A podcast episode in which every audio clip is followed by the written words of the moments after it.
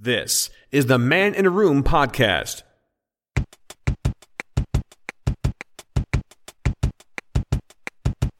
This is Man in a Room. It is a podcast. A podcast. You're listening to Man in a Room. Hello and thank you for joining me for this episode of Man in a Room. How's it going? Things are going all right here, I suppose. Um, I'm, I'm getting a bit bored, if I'm honest. Sitting around watching TV is wearing a little bit thin. You never thought that would happen, but it does actually happen. You start going through the channels, and because there's so much stuff that we can watch on demand now, we are spoilt for choice. And because we're spoilt for choice, we now sit there and thinking there's probably something better I can find here. And so you don't really pay much attention to it. And this happened to me earlier in the week. Um, so basically, I was trying to find something to watch, and I was like, okay, so what I fancy watching? There's a, oh, there's a documentary on Netflix here about the, you know, about Aardman Animation Studios. You know, the people who made Wallace and Gromit and like Chicken Run and those creature comfort adverts if you live in England. And all this kind of stuff you see, there's all this kind of stuff. Well, that sounds, that sounds rather quaint. It's only for an hour. And I thought, oh, there's a documentary about crack. Aardman Animations or crack? Obviously, I went for Aardman Animations. No, I went for the crack one.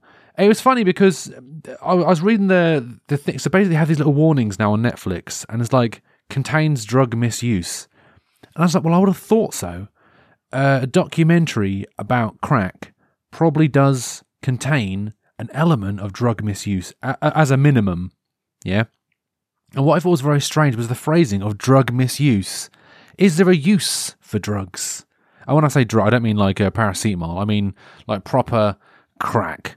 So I didn't know much about uh, what I didn't know what crack was actually. I didn't. There was a difference between crack and cocaine. I had no idea.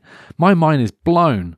And I now understand why Richard Pryor set fire to himself because he was trying to set fire to his cocaine to make it pure, to try and remove the salt. But whilst he was doing, it, he set fire to himself. Um, but yeah, that's uh, it's, it's it's very interesting. Very, uh, I I would recommend it. It's a bit of a, it's a bit of a, what's the word? It's it's not a happy, it's not a happy documentary. It's very eye opening, but it's not it's not a happy thing to watch. But it was interesting nonetheless. A lot of the things that you hear about, all that kind of thing, uh, was in that. So um, yeah, I also uh, thought I'd watch some films. Thought I'd watch some films. Now, in the last episode, I think it was the last episode, I mentioned about how I finally watched National Lampoon's Vacation. Now, the story of this is I watched National Lampoon's Christmas Vacation at Christmas, and I really liked it. I thought that's actually really good. I quite like that. And then um, I was on Netflix, and there we are. There's National Lampoon's Vacation, the very first National Lampoon movie, and I watched it, and I was literally ruffling. I was rolling on the floor laughing, and uh, I was lamowing and all that kind of stuff. This is this is fantastic. You've probably heard my enthusiasm in the last episode. Even the the little theme tune, Holiday Road, that one, fantastic. Loved all that stuff, and I was like really got into it. I thought yes, and I thought there's loads of these, so I thought I'd look them up. And um, you know, I was looking around. There's like National Lampoon's European Vacation for ooh. Don't like the sound of that one, but let's have a little look. And it was apparently the sequel. So basically, I watched it 3 1, and then I started watching number two. And I thought, well, number two must be good because they made a third one. Yeah, it just makes perfect sense. So I started watching it. And like, yeah, they're playing the music, Holiday Road. Oh, that song. Yeah, thought, yes, we are back again to the National Lampoon's Vacation thing. And I watched it and I was like, ooh, there's a bit at the beginning I didn't particularly like. Um, but basically, there is the premise is that they go on some sort of game show where they're dressed as pigs and they have to go against a really smart uh, opposition.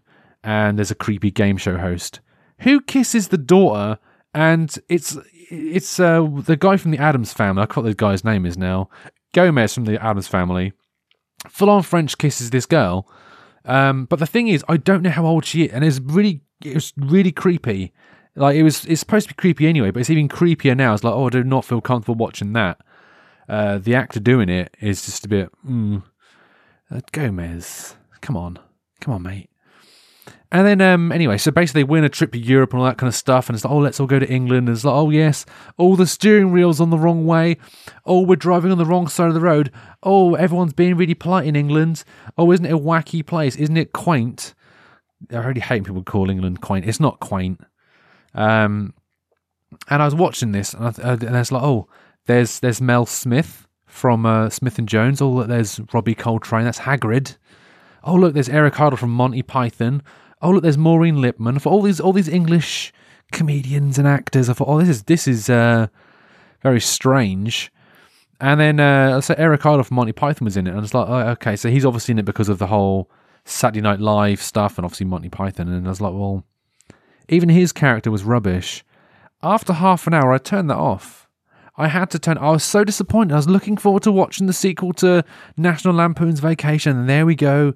It was rubbish, and I just turned it off. I mean, it may it may get better, but it, it, there was too much damage done in the first half. A third of the film was raw rubbish, in my opinion. It was absolutely garbage.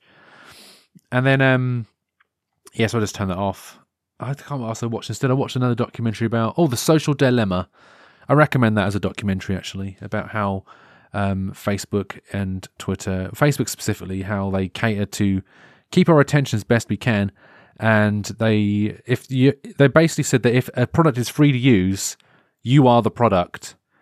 That's how it works. We're, we, you know, we may have connections with people, but they're trying to get us to buy things and stuff like that, and it's all very, very scary um, about how all these people in Silicon Valley are actually making decisions that are probably bigger than governmental decisions about how we are being treated on a psychological level and how ultimately we should just all delete Facebook. But it's one of those things that you tell people and they say, "Oh, you sound a bit, you sound a bit of a wacko."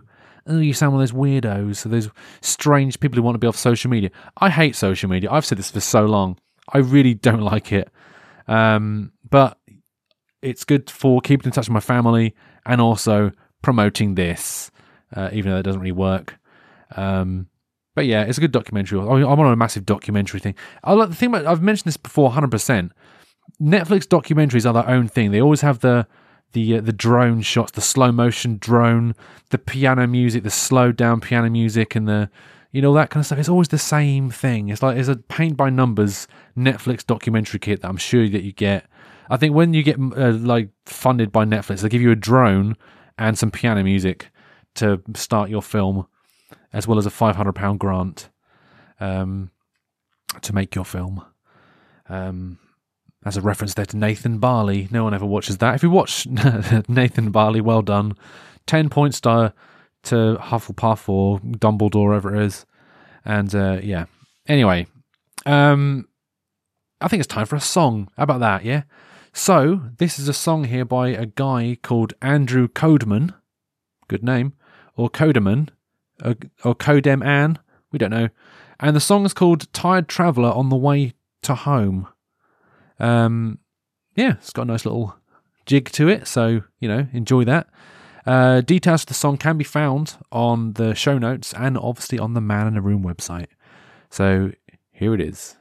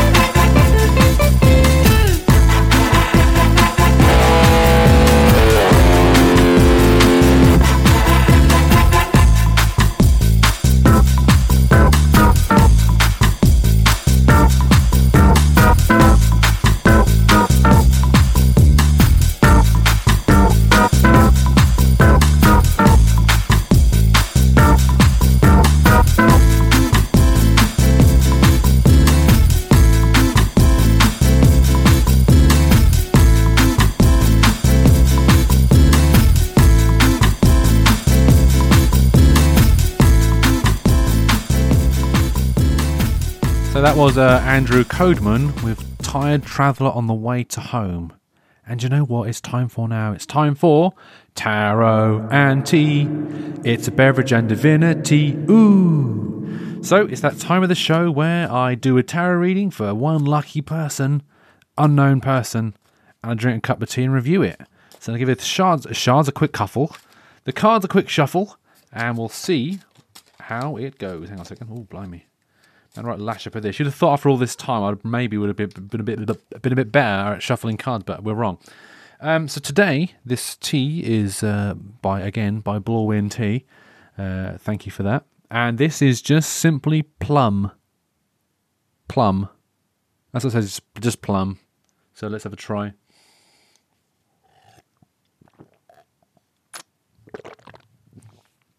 Dribbled it down, dribbled it down my beard. What a fool. Um, doesn't taste very plummy. Um, I mean, it's nice, but it doesn't taste overtly plummy. I'd say tastes more like grape. If, uh, if uh, obviously, just my own personal opinion, yeah. Um, but yeah, still still very pleasant. Let's pop that down there. Uh, so thank you, Blorwyn Teas, for sending me that. Anyway, um, so the way the tarot bit is going to work, we are going to draw three cards, and then I'm going to say, and I'm going to interpret them. So that if, if the past rings a bell and then the present rings a bell, ooh, that's for me or my friend. Or it could be, uh, you know, whatever. And then the future card is like, oh, this is what you could avoid. So the first card we have got here, the Eight of Cups. There's a man here leaving behind eight cups, unsurprisingly. He's walking away. He's got his stick and he's walking up a hill. And there's two moons. So um, I would assume that means if you had to be away for two nights and uh, you had to go on a treacherous trail in a red cloak, this one could be for you. So there's a two two nights away. Um, we don't know where that could be. Could be anywhere. Up a hill or a, a challenge of two nights away. Um, then we got here the uh, four of pentacles. There's a, a, very short chap here with a it appears to be some sort of king. He's got very short legs and always sitting down. We don't know. And he's got two pentacles as shoes, one on his head, and he's just holding one up. And I'm like, yeah, look at my pentacles, man. And um, so basically, it's like I've surrounded myself. you know, I've surrounded.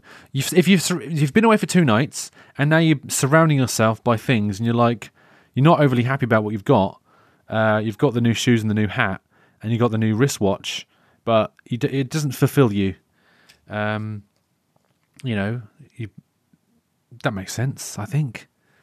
Yeah, two nights away, buying yourself new stuff, um, and you just don't feel happy.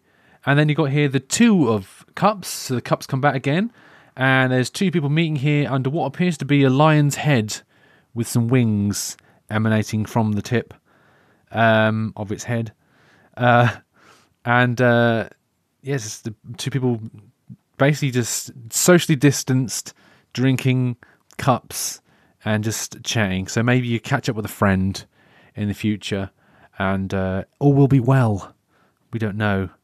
Uh, a flying lion's head doesn't really come up very often in uh, in life. But maybe we could say a lion is brave, so maybe some bravery.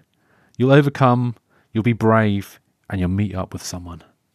There you go. How about that?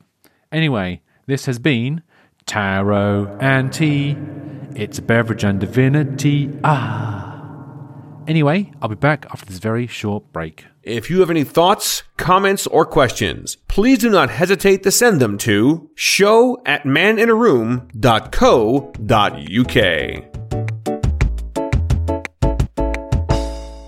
Now, I don't think I'm alone in this, but I always seem to cross paths with the same person. Now, when I think about life on a sort of philosophical level, we're all on a path, and occasionally our paths will cross. Like you go to a shop and you'll see someone, you may never see that person ever again. You go on a bus, there's a person, you have a little conversation with them, you'll never see that person again. And you never think of them ever. Just, just one of those things that happens. Paths cross and that's it. But it's really weird because there's a path that keeps crossing with mine continually for the last five or so years, and it's really, really odd.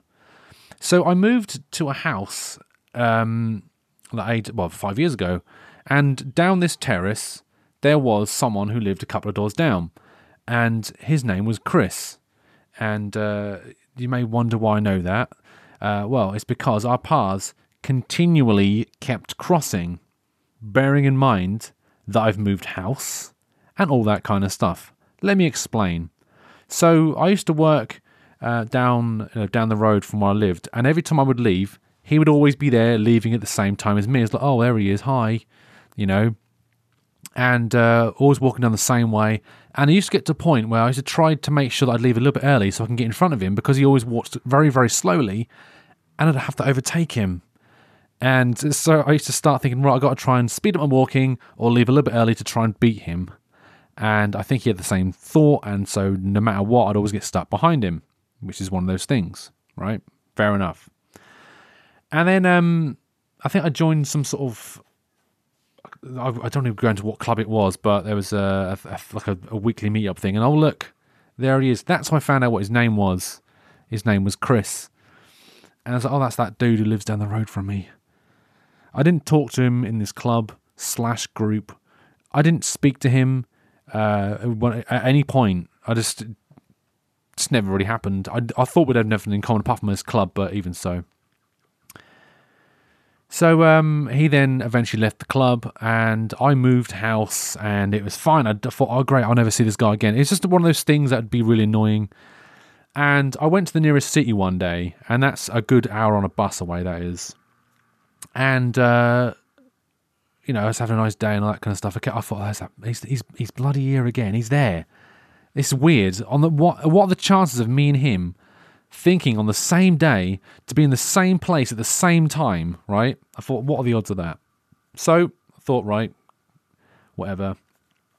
Uh, as it was time to get home to go on a bus, get to the bus stop. Who's at the bus stop? Trying to get the same bus as me. You guessed it, Chris. And uh, I thought, good. So that's still happening. That's a thing, isn't it? And literally every time I go to the shop, every time I go anywhere because apparently he's also moved house very nearby to me and our paths continually crossing and it's like for goodness sake what the, what what is going on? I know i'm not getting stalked by the dude. That'd be weird. Why would anybody decide to think i want to move house just so i can follow that really attractive guy? You wouldn't do that would you i'm the attractive guy not chris obviously. As the guy that moved um, first. And it's like just really really weird and this just keeps happening. And today, right, I had to go to the supermarket. And as you're well aware, in the UK, we're in a national lockdown. So the chances of me bumping into Chris, like walking behind him on the way home from the supermarket, it's very slim. Not slim enough, apparently. Because, oh, look, there he is with, his, carrier bag. Walking behind him. What's going on? Are we like are we like synced up? Because they do say that uh, when women work together or spend a lot of time together, their periods sync up. Are mine and his not it's not the same periods, but are, are mine and his lives just synced up to the point where it's just really really bizarre? You know, we've all got those people in our lives where we'll think, oh. I haven't heard from that person for a little while, and then ping, they send you a message on like, their text message or something. It happens all the time. Um, there's a few people in my life where I'm thinking, you know, in fact, there's this one time me and my brother sent each other messages at the same time about the same thing because that's how in tune we are. But this Chris dude, I never, I've maybe had a one conversation with my in my entire life with him. Yeah, I always see him wherever he goes. There he is. There he is. Yeah, this happens to me uh, quite a bit actually. There's this woman. She's just been on a, on a bike because I'm a cyclist, you see, and I always get stuck behind this same woman. And then at one point, she didn't know that. Well, she must have. She may have known. I don't know. But I parked my bike outside of a shop once, and she parked her bike on top of mine. Who does that? Who actually does that? Yeah? People are strange. Unless I'm the one here just overthinking it. You know? I don't think that he's following me around, and I don't think there's any sort of higher being here trying to give me a message about how I should be spending more time with Chris or that weird woman on the bike. That's probably not going to happen, is it? But you know, it's just one of them things, really, isn't it? Just always a thing where people just, yeah. But yeah, well, at least he's doing all right, I suppose. At least he's uh, out and about. He's, you know, doing stuff. So that's that's good, I suppose. Nice to check in with someone I've never spoken. To. Well, I've spoken to him, like I said, very briefly, but uh, um, probably listening to this right now. Hi, Chris. How's it going? Uh, yeah, I'm the dude who ends up walking behind you on the way to work, and always the one who always seems to be following you outside the supermarket. But it's not in. It's not. Maybe. Maybe I'm subconsciously trying to f- follow him around or something. Maybe that's what it is. Maybe I'm the freak. Yeah. Maybe I'm the weirdo. Maybe I'm the one who s- stands by the window looking out to see when he's coming along. Oh, look, there's Chris. No. Uh, just a, a bunch of series of coincidences and incidentals. I don't know. I don't know where I'm going with that. Anyway, I'm waffling on. Um, I'll be back again next week, I promise. Um, and uh, yeah, I'm going to have a song now play for you. The song, the, the information about this song can be found on the show notes and also on the Man in the Room website.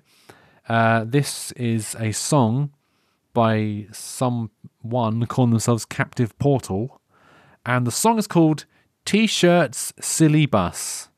That's right, T-shirts Silly Bus. Right. Uh, until then, I will uh, speak to you soon. So uh, goodbye.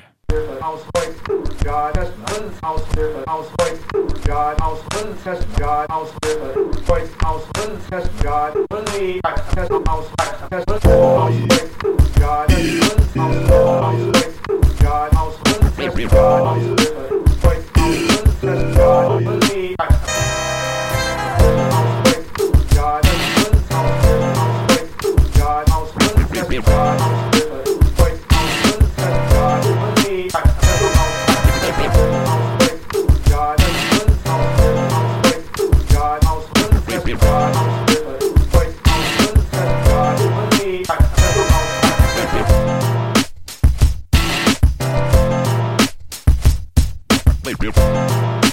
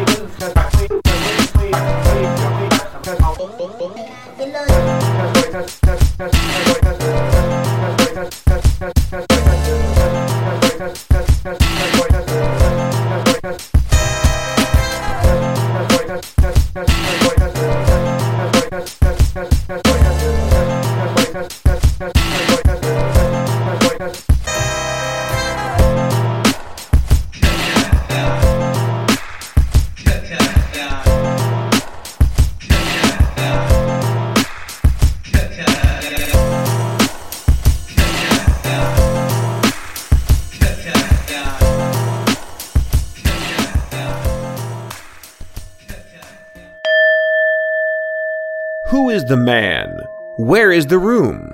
It's some guy you've never heard of, in a room you've never been in. For more information, head over to maninaroom.co.uk.